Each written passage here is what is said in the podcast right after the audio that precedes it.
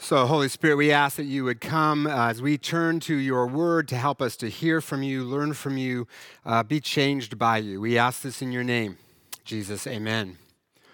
Well, hello, BelPres. Great to have you with us. I'm Scott Dudley. I'm the lead pastor if you are new here. Uh, if you have a Bible, turn to Genesis chapter 18, or you can just follow along. Um, it is great. Thank you for joining us this Sunday for worship. Thank you for letting us be part of your Sunday morning. Uh, there's a video some of you have probably seen on the internet, a kind of funny video of a little girl who has just had it with all the COVID shutdowns. So take a look. Everything has to be shut down for everybody to be safe. Yeah. And it's just not fair because everything that is fun also has to be shut down. Yeah. And the only thing that that is open is nothing. Nothing. Not even McDonald's, which is my favorite Yeah, restaurant. McDonald's is shut down too. You can pick up McDonald's in the drive-through. no, you can't. Yeah. You can't. you can. You can go in the drive-through, but you can't go on the playground. If you go through the drive-through, it's just boring because you have to wait for your food to come. I love that. If you drive through the drive through, it's just boring. And the only thing that is open is nothing. Oh man, girl, I hear you. I think she speaks for all of us. Right? I have had similar COVID meltdowns, only I didn't respond as maturely as she did in that one.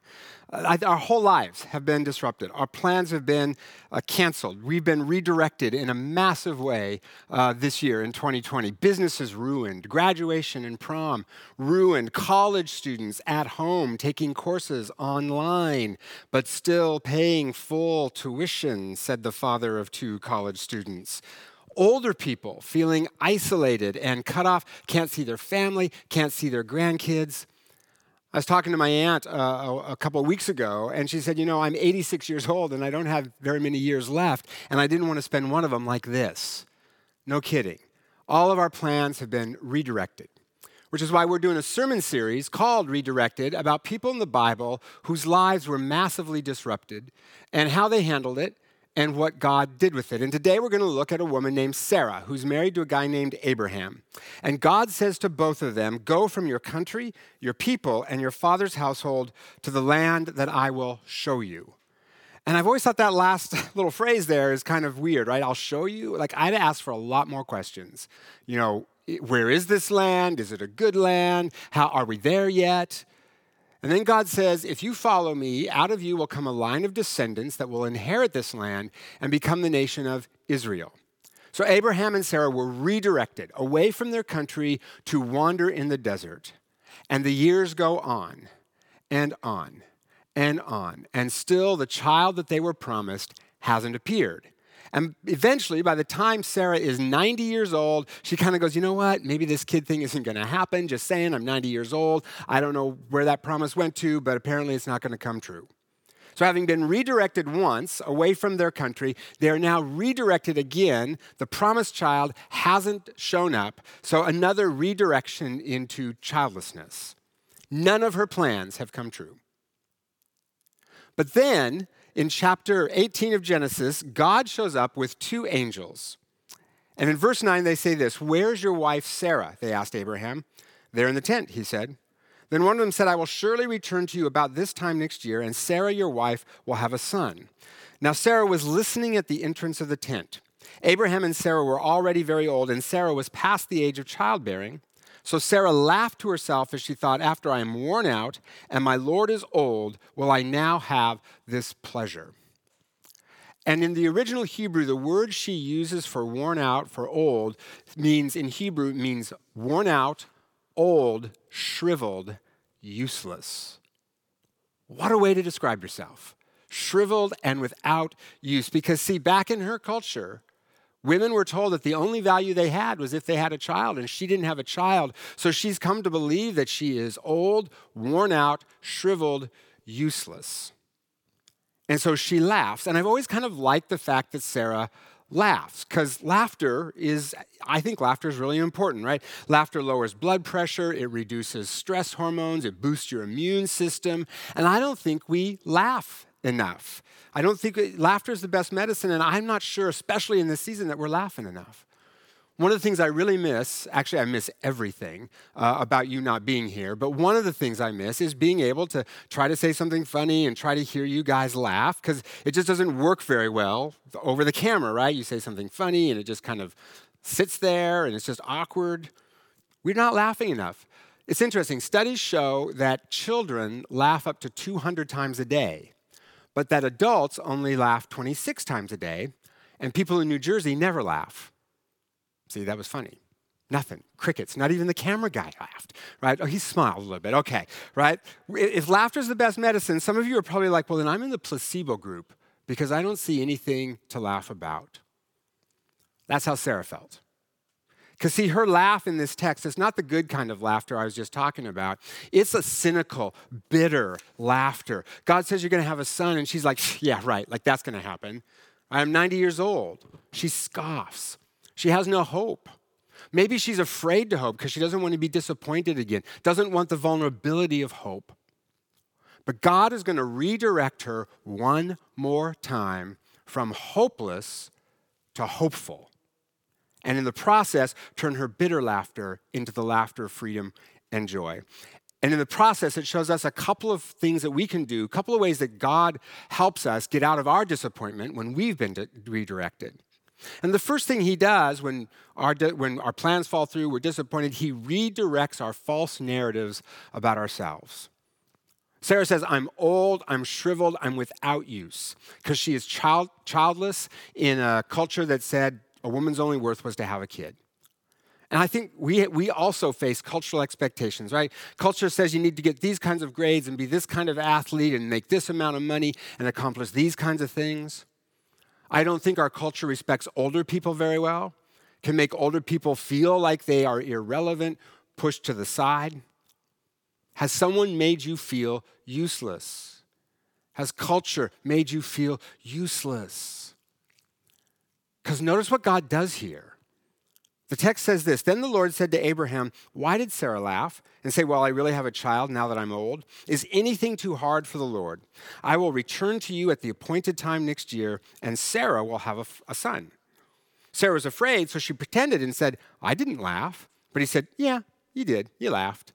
And I always like that last line, right? I didn't laugh. Yeah, you did. Did not, did so, did not, did so, did not. You're, you're arguing with God, Sarah. You're not going to win. What does God do here? Right? Does he say, Oh, you laughed, you're bitter, you're cynical, I'm to go find someone else who's more filled with faith? No. God quotes back to Sarah her own words, Will I really have a child? But when God quotes them back, he leaves out the word that means shriveled and without use. He edits her original statement and redefines who she is. You're not useless. Nobody is useless. And I have a plan for you, Sarah, not just your husband, Abraham. I have a plan for you. So you just remember that you laughed because I'm about to give you something to really laugh about. And we'll get to that in a minute. So, in a culture where only men were deemed worthy to connect with God, God comes for Sarah, not Abraham. Earlier in previous chapters, God has told Abraham about the promised son. Abraham also laughed. But in this story, God comes for Sarah. And the reason we know that is because the first thing the visitors say to Abraham is, Where's your wife? We want her to hear this. We're not here for you. Where's Sarah? The God of the universe meets her, which makes her feel valuable, worthy, loved, not useless. God redirects her attention away from what culture tells her and who culture says that she is to who God says that she is. And I think this COVID time, it's an opportunity for us to let God redirect our thinking from what culture says we're supposed to be, who culture says that we're supposed to be, who other people say that we're supposed to be, to who God says that we are. And when that happens and we know how much He loves us and who we are in His sight, you feel less bitter, you feel less hopeless because God's with you. Second thing that's, uh, that God does here is He redirects our focus from our problems to what He can do.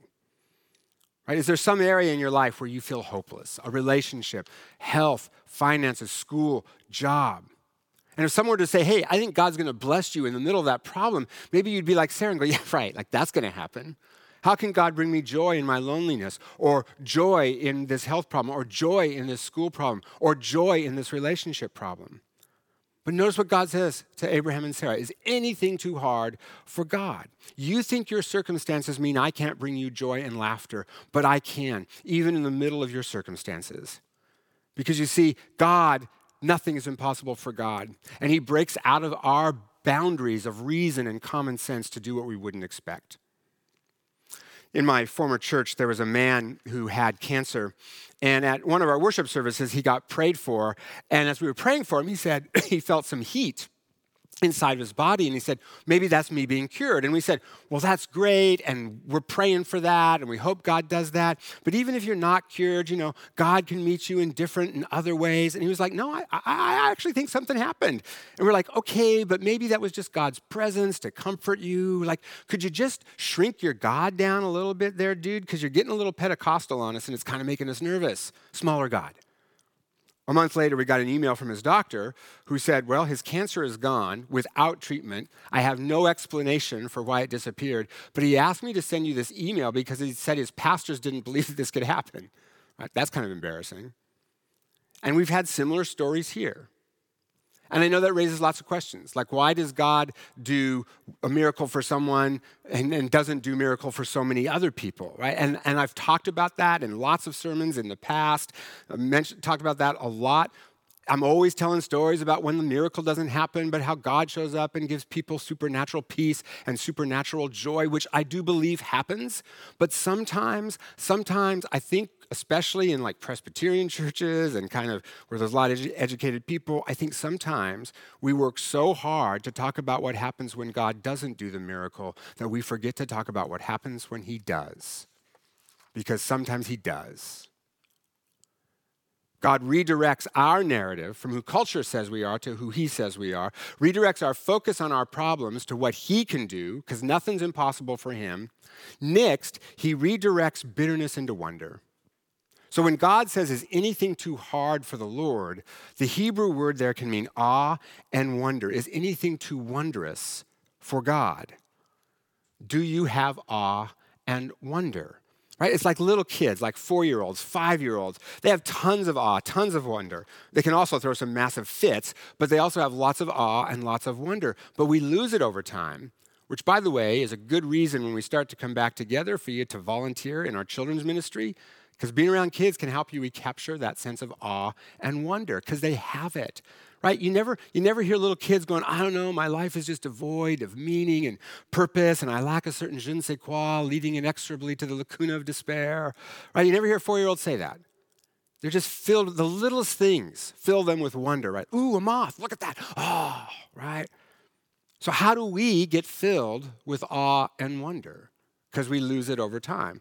Well, I think it helps if you start by reminding yourself, thinking about, meditating over and over on this amazing truth that while we were still sinners, the God of the universe who created us, became one of us in Jesus, died on a cross to pay the price for our sins, was raised again from the dead. He died the death we deserved so we could live the life he came to give us. That's an amazing truth. And I know you've heard it a lot before but it never ceases to be amazing just because we've heard it before.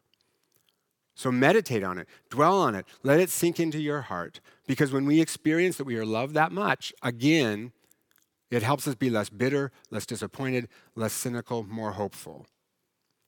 So, how do we do that? How do we get that into our hearts? There are four ways. I call them the big four prayer, and especially listening for those thoughts that may come from God. Scripture, which helps us focus on Him.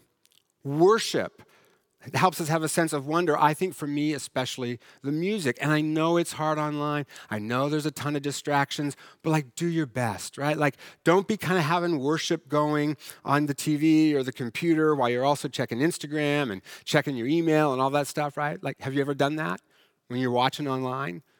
Are you doing that right now? Like, stop, right?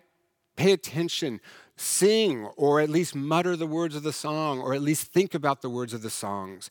Right? Pray when someone's praying, pray with them. Prayer, scripture, worship. And then the fourth thing that helps us connect us to God is community.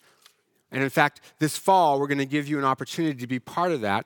We're going to give you a chance to be part of an eight week online small groups. And every group is going to have a trained facilitator, and the groups will be part of this sermon series, tied to the fall sermon series. And it's just eight weeks, so you're not stuck with these people for life. Or you could get together a group of people you already know, or invite some neighbors, or coworkers, or friends as a way to grow in our faith and get to know people.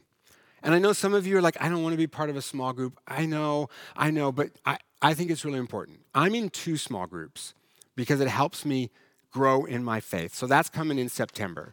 The big four help us be more connected to God. And then the other way to have awe and wonder of God, as I've said before, is to get curious. What can God do with this problem? What can God do in this COVID time? Because when we see God bringing good things out of bad things, it gives us more of a sense of awe and wonder. And when God gets bigger, our problems seem smaller by comparison. When we've been redirected and disappointed, God redirects our false narratives about ourselves, redirects our focus from our problems to what He can do, redirects bitterness into wonder, and finally redirects cynical laughter to the laughter of freedom and joy. If you move ahead from Genesis 18, a couple more chapters, Fast forward to chapter 21, and this is what it says Now the Lord was gracious and did for Sarah what he had promised. Sarah became pregnant and bore a son. Abraham gave him the name Isaac. Sarah said, God has brought me laughter. See, she laughs again a second time. And everyone who hears about this will laugh with me. Who would have said to Abraham that Sarah would, would nurse children? Yet I have borne him a son in his old age. So Sarah's first laugh, back in chapter 18, was bitter and cynical laughter. But the second time, here in this chapter 21, she laughs again, but this time it's the laughter of freedom and joy because God's grace has entered her despair in two ways. First, God gave her a child. She wanted a child, she had a child. Right now, she was 90 years old, which sounds terrible to me, right? I mean, that sounds awful, but she liked it, and that's all that matters. But then there's a second way that God's grace entered her life. Because I think to say that the moral of this story is that if we just have enough faith, like Sarah, God will eventually give us our impossible dream, misreads this story. For starters, Jesus had more faith than anyone, and he still got crucified. The other problem with saying that this story shows that if we have enough faith like Sarah, God will give us what we want is that Sarah didn't have any faith. That's the point. When we are faithless, God is still faithful and brings his grace into our lives. Right? And and and and and, and they, they name, it's interesting, Abraham and Sarah name their son for their lowest moment of faith. Isaac means he laughs, which is what Abraham and Sarah both did when God said they were going to have a kid. They both laughed. It's their lowest moment of faith. Right? It's their failure of faith, but they named their son after their failure he laughs because they are no longer defined by that failure.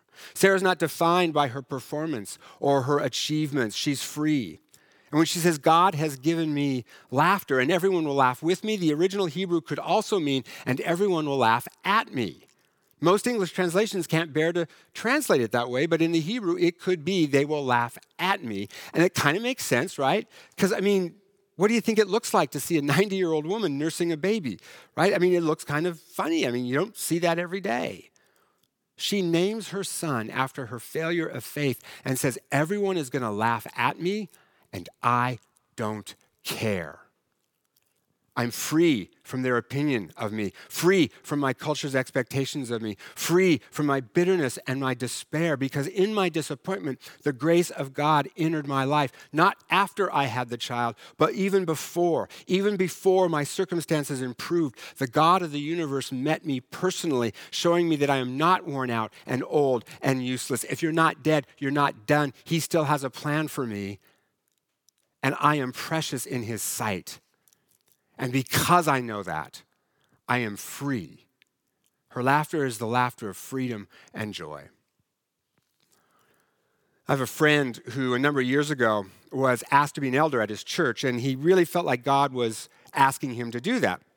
But right after he became an elder, his boss told him that he was being transferred to another city for his job.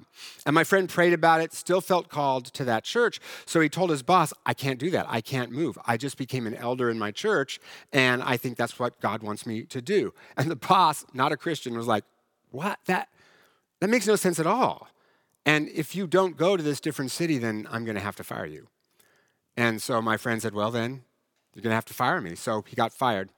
He was unemployed for almost a year. And this is in Silicon Valley, where everyone has kind of impressive sounding jobs, right? Movers and shakers. And it is hard in that environment when someone says, What do you do? to say, I'm un- unemployed. Hard for his kids to say, My dad doesn't have a job. However, as the months went on, he noticed that he started, he was thriving as an elder, loved uh, praying with people, loved helping people to connect with Jesus, loved the financial oversight because he was really good with money and he could help his church be good stewards of God's resources.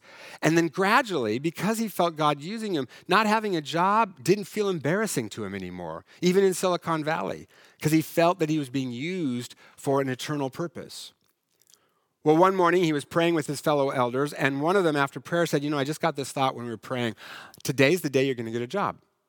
And my friend said, Well, that's impossible because I don't have any interviews. I don't even have any prospects right now. But later that day, he was having lunch with a friend, and the friend said, Oh, by the way, my company, it's in startup mode, and we have an opening for a job. Why don't you stop by after lunch?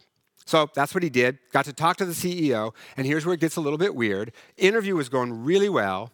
And then my friend felt this nudge from God to ask for 10% of the company. And he knew that it was God because that is absolutely not the kind of thing he would ever come up with. In fact, he was thinking, no, that doesn't make any sense. That's against common sense. No, no, no, no, no, that's rude. You don't do that in the first interview. No, no, no, right? It's crazy. But the nudge would not go away. So finally, he said, well, I think for what I can do for you, you should give me 10% of the company. And the CEO was like, wow, that was inappropriate, but at least you got guts. I'll, I'll think about it. Well, a couple hours later, later that day, the CEO called my friend and said, You know what? I've been thinking about it. We need people that have that kind of courage, so the job's yours. Now, my point is not to do that in your next job interview. He had a specific call to do that. My point is this in a barren season, unemployed because he was following God's call. He had been redirected in a major way out of one job into unemployment. God rewrote the Silicon Valley narrative. That if you don't have an impressive job, then you're shriveled and you're useless. And like Sarah, he was freed from those cultural expectations. God expanded his horizon of possibilities, showing that there's nothing that's too hard for God, right? And that it's possible to have joy in hard times, possible to find meaning outside of achievement. Redirects his focus from his problems to what God can do and filled him with awe and wonder. And he can do the same for you and the same for me. In this story, Sarah cynically laughs at the idea of having a son. Maybe to protect herself from hope, doesn't want to be disappointed again, doesn't want the vulnerability of hope. But God entered her disappointment and turned her cynicism into joy. And He can do the same for us in this difficult season that we are in right now. Where are you afraid to even hope for something? Like Sarah, let God in and let God use this time that we are in to redirect your focus from who culture says we are to who God says you are. Redirect your focus from your problems to what He can do because nothing is impossible for God. So, what are you laughing at? Because no matter what the circumstances, our God can give you the laughter of freedom and of joy. So, Jesus, thank you for that and help us to believe it. Help us to live it. Help us every day, Lord, to experience your wonder, how big you are, so that our problems can seem smaller. Lord, we have faith, but we also lack faith. Like Sarah and Abraham, Lord, we scoff at your promises. So, Jesus, in this time, help us to know you better, be more sure of your promises and turn to you for our ultimate victory over everything that we face. We pray this in your name, Jesus. Amen.